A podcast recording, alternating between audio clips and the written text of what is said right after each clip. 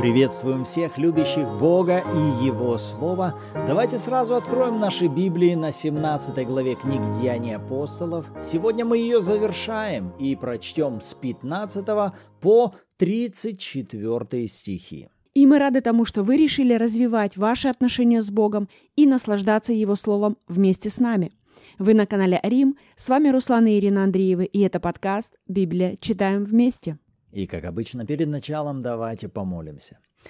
Отец, мы осознаем, что без Тебя мы ничего понять в Твоем Слове не можем, и мы не полагаемся на разум свой, но мы полагаемся на служение Твоего Святого Духа.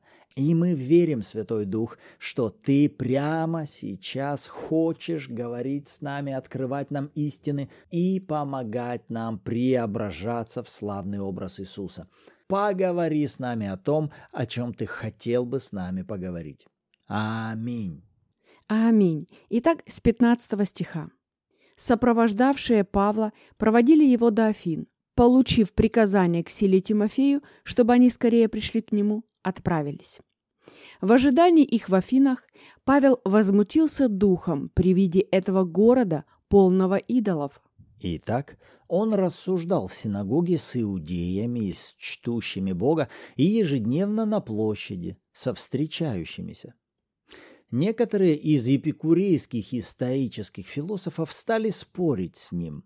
И одни говорили, что хочет сказать этот суеслов, а другие, кажется, он проповедует о чужих божествах, потому что он благовествовал им Иисуса и воскресение.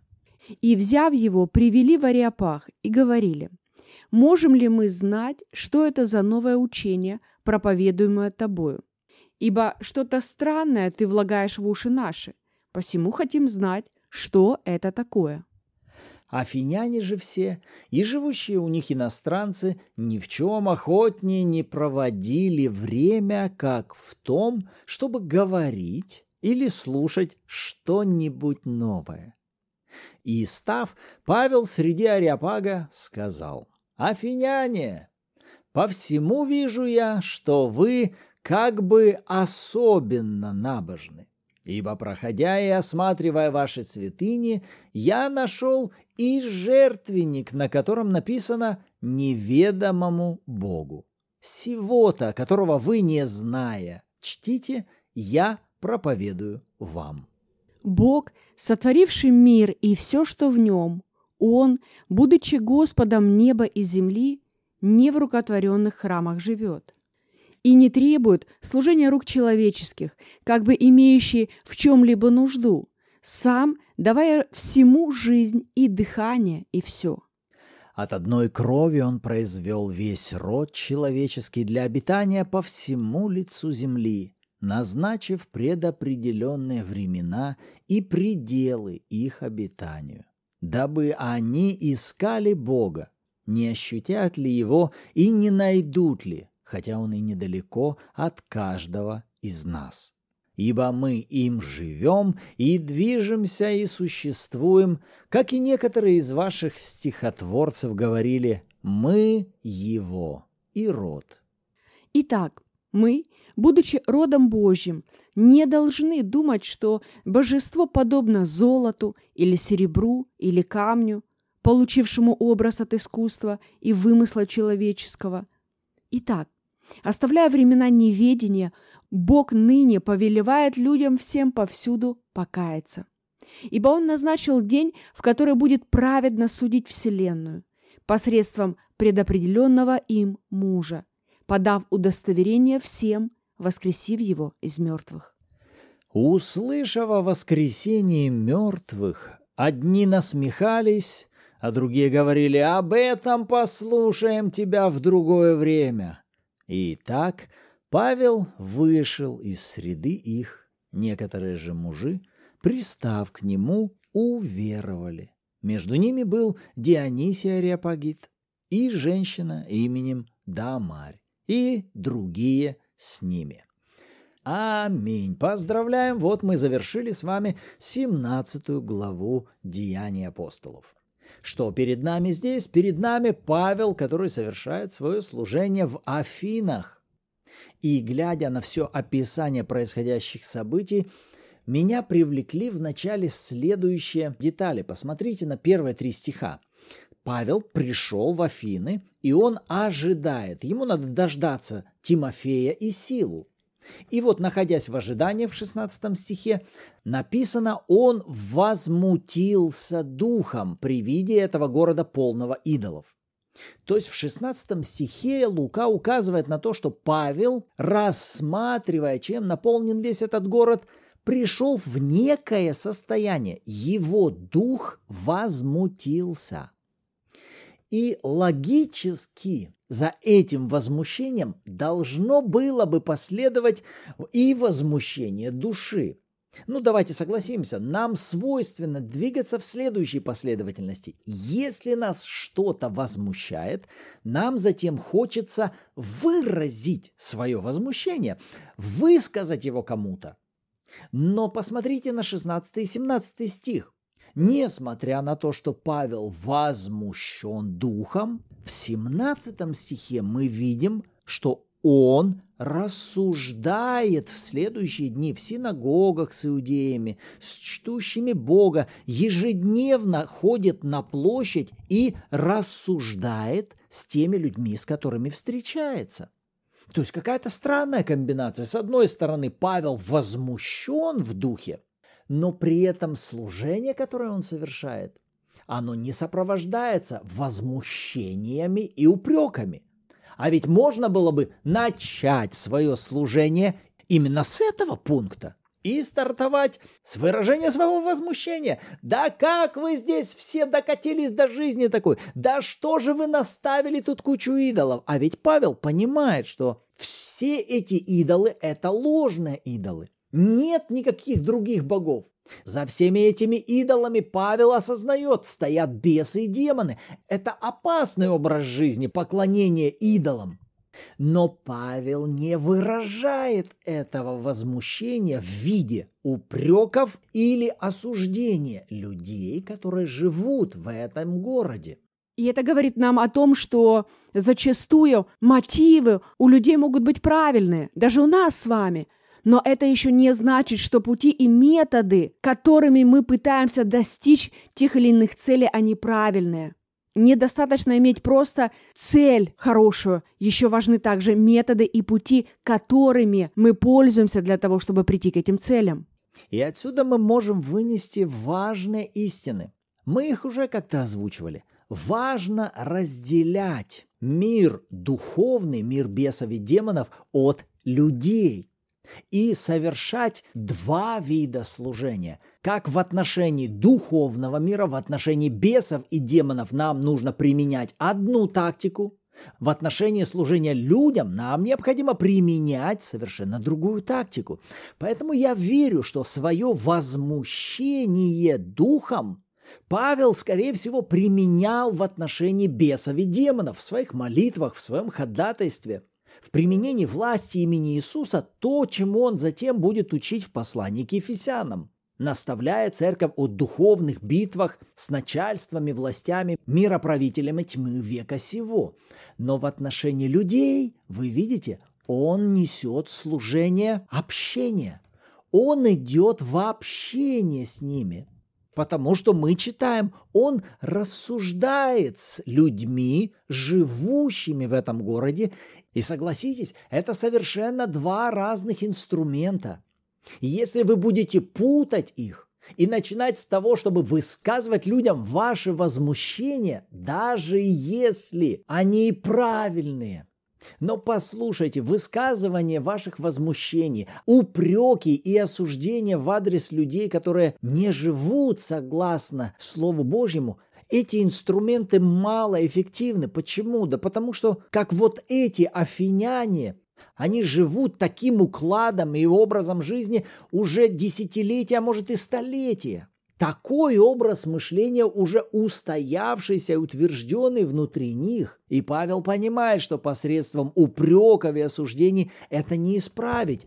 А вот вступая в общение, строя мосты взаимоотношений и ведя рассуждение. Понимаете, он рассуждает с этими людьми, но рассуждает не просто о жизни. Понимаете, он не просто садится, давайте поговорим, как живете, какие у вас здесь дела. Нет, мы видим, что в 18 стихе все его размышления ведут к благовествованию об Иисусе и воскресении. Что это? Это тактика. Но эта тактика общения, во-первых, она движима любовью, и у нее есть цель помочь второй стороне вести рассуждение в сторону осознания. Есть Бог, который отдал своего Сына, который пришел, взял на себя наши грехи и воскрес для нашего оправдания. В результате все размышления и общения Павла приводили собеседника к чему? К истине о смерти и воскресении Христа. И вот следующая мысль, которая мне понравилась, что его начало служения, можно сказать, оно начиналось с малого, а 19 и 20 стихи в результате приводят к чему? Что ему предоставляют главную сцену этого города Ариапак. Его ведут в Ариапак и его просят проповедовать то послание, которое он озвучивал прежде на всеобщее услышание. Смотрите, Павел не добивался Ариапага. Павел не стремился зайти в средства массовой информации, чтобы все услышали. Нет, он начинал с малого. Мне это сразу напоминает слова Иисуса. «Верный в малом будет поставлен над большим». И что Павел делает? Павел начинает с малого. Вот площадь, вот люди – он садится и разговаривает с одним человеком, с другим, с третьим, идет в синагогу, там говорит с одним, с другим, с третьим. И кому-то из вас, может быть, это слово также будет ободрением. Не пренебрегайте тем малым началом и той возможностью, которая у вас есть сейчас. Если у вас сейчас есть доступ к одному или к двум людям, чтобы общаться с ними и вести рассуждение о Боге, Вместе с ними служите этим людям. И Бог, видящий тайное, воздаст вам явно. Бог, видящий ваше малое, поставит вас над большим. То есть от того, что я делаю с тем малым, которое у меня уже есть, зависит и то, буду ли я получать больше. И, кстати, подобную мысль я увидела в 21 стихе. Мне так понравилась вот эта характеристика, которую Лука использует для того, чтобы описать жителей Афин и живущих там иностранцев что они ни в чем охотнее не проводили время, как в том, чтобы говорить или слушать что-нибудь новое. И мне так понравилась эта мысль говорить или слушать что-то новое. И это мне напомнило некоторых замечательных верующих, которые то и дело, что занимаются поиском постоянно чего-то нового. Они постоянно ищут какие-то новые проповеди, постоянно ищут какие-то новые послания, постоянно ищут каких-то новых проповедников. И опять-таки Друзья, с одной стороны, все в порядке с этим, но с другой стороны, как раз-таки тот принцип, который ты упомянул, верный в малом будет поставлен над большим. Вы понимаете, мы не призваны с вами быть сборщиками постоянно новой какой-то информации, даже если это библейская информация. Но вопрос весь в том, что когда мы узнали с вами что-то новое, следующий вопрос, который нам стоит задать самим себе, что я делаю с этим новым? Как я иду во взаимодействие с тем новым, которое я уже узнал сейчас? Насколько я позволяю какому-то новому откровению, которое сейчас я услышала, и я возрадовалась. Но вопрос весь в том, а как я применяю это? Потому что наш Бог, Он очень практичный. Иаков это называет делами веры. То есть, когда вы получили веру от, от слышания Слова Божьего, внутри вас зажглось откровение, вы увидели то, чего вы раньше не видели. Вы услышали то, что вы раньше не слышали. Вы поняли это совершенно по-новому сейчас. То есть вы вышли на этап откровения. Либо я иду дальше во взаимодействие с ним, и тогда оно начинает превращаться во что-то большее. Либо я просто прохожу мимо и иду дальше. И при этом потом в итоге как бы, ну, ну, ну, я как бы ничего нового и не получил. И теперь я вижу дальше следующее. Понимаете, что у Бога нет проблем с тем, чтобы давать нам новое. Но весь вопрос, что я делаю с тем, которое я уже получил. Как Писание говорит, что знания, они надмевают. Если я просто занимаюсь тем, что собираю знания, знания о Боге, знания о Библии, но я не практикую это, значит, я не буду иметь этих результатов. А значит, через какое-то время, когда придет какое-то давление, то такой человек, он не сможет выстоять под этим давлением. И дьяволу легко будет пронести эту ложь, да все это не работает. Знаешь, Бог не любит тебя на самом деле, потому что ты вот тут, вот тут, вот тут и тут плохо вообще себя вел. Вот и все. И шансов у тебя нет. А вопрос не в том, что этот человек не был способен противостать этому давлению. Вопрос весь в том, что он сделал с тем словом, с тем новым словом, которое Бог дал ему. Насколько он оказался постоянным в том, чтобы практиковать это постоянным в том, чтобы идти во взаимодействие с Духом Божьим, узнавая у Него, Бог, для чего Ты мне сейчас это новое открыл? Для чего Ты мне сейчас это показал? Что мне с этим делать? Потому что бывает, что у нас какая-то ситуация в жизни, и мы спрашиваем Слово у Бога, и, казалось бы, Бог дает нам откровение в какой-то другой сфере.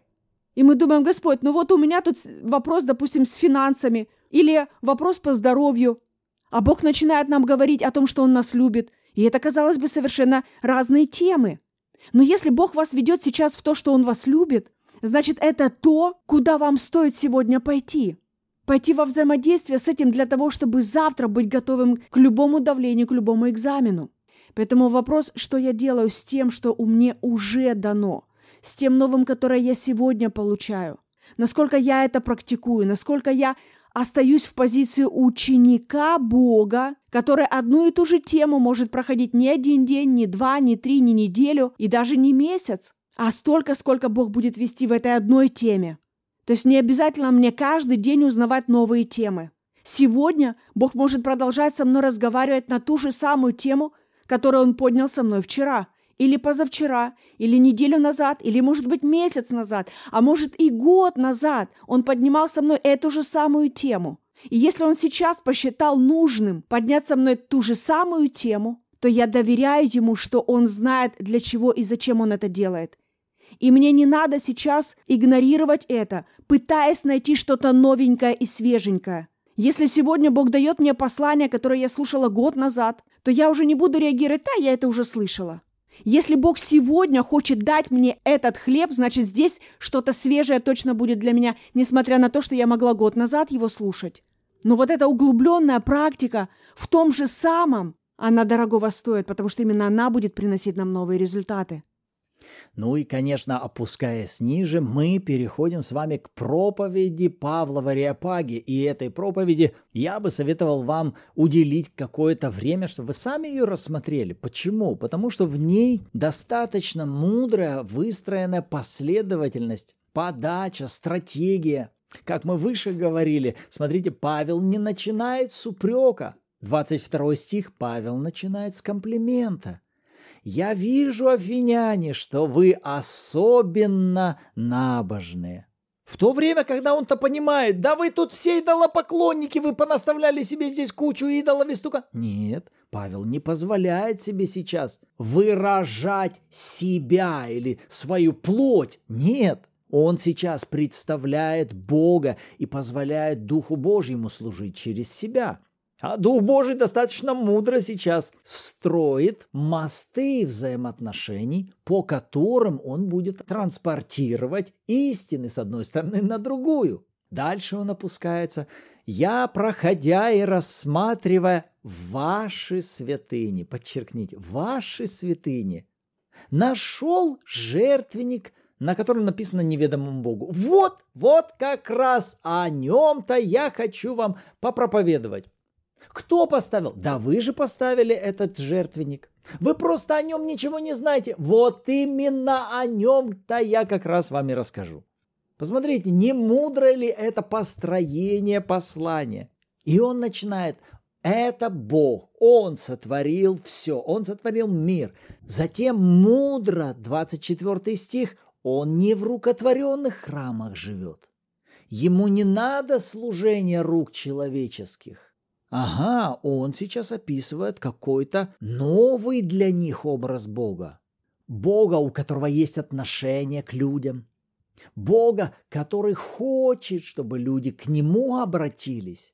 27 стих. Он ищет, чтобы его искали. Не ощутят ли его, не найдут ли его. Хотя он недалеко от каждого. Смотрите, как он преподносит Бога. Гениальный 28 стих, ссылаясь на цитаты каких-то поэтов того времени. Как ваши стихотворцы говорят, мы его и род. Затем он мягко переходит. А если мы его род, мы род Бога, то слушайте, мы не должны думать, что божество подобно золоту, серебру, камню. Смотрите, как он нежно переводит их старые представления о Боге на новое представление. Бог – это личность. Он не вымысел художника, он не образ, он не что-то вылитое из серебра или золота. Он личность. И 30 стих. Бог не хочет, чтобы вы оставались в неведении. Он ныне повелевает всем людям повсюду покаяться. И удары 31 стих. Он назначил день, в который будет праведно судить всю вселенную посредством предопределенного им мужа, подав удостоверение всем, воскресив его из мертвых. Казалось бы, какая краткая проповедь, но насколько она сконцентрирована, логически, последовательно, мудро посеянное слово. И казалось бы, вроде бы, 32 стих начинают насмехаться, а про воскресение мертвых. А, все, останавливаемся, послушаем тебя в другое время. Но 33-й, хоть Павел и выходит после этого собрания, тем не менее, мы с вами видим жатву. Некоторые мужи пристают к нему, и они уверовали. И Лука выделяет какого-то Дионисия и женщину Димарь и других каких-то людей, которых это слово оно коснулось.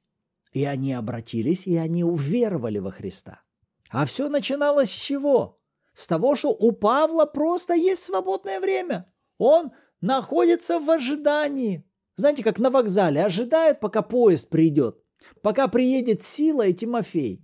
А в это время ожидания Павел устраивает служение, и в результате здесь, в Афинах, уже насаждается церковь. Да, вот малое собрание обращенных к Иисусу людей, которое мы уже сегодня можем назвать двое или трое, которые будут собираться во имя Его. Это славная история, это славное служение, насаждение церквей, которое мы можем видеть в служении Павла. Аминь. В общем, вот то, на что Господь обратил наше внимание, а что привлекло вас в этой истории.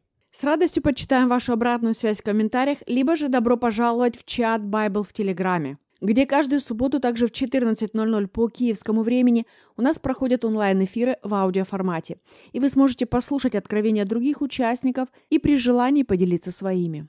Аминь. Отец, мы благодарим Тебя за это время. Мы благодарим Тебя, Господь, за то, что Ты вселился в нас. И ты всегда и во всяком месте лучше всех знаешь, о чем нам говорить, как нам говорить, с каким бы то ни было человеком. Ты знаешь, как построить общение и как привести каждое сердце из тьмы к свету, из царства дьявола в царство возлюбленного Сына. Благодарим Тебя. Аминь. Аминь. Рады были быть сегодня с вами. В следующем выпуске услышимся. И напоминаем, что вы уже приняли силу, чтобы быть свидетелями Иисуса до края земли.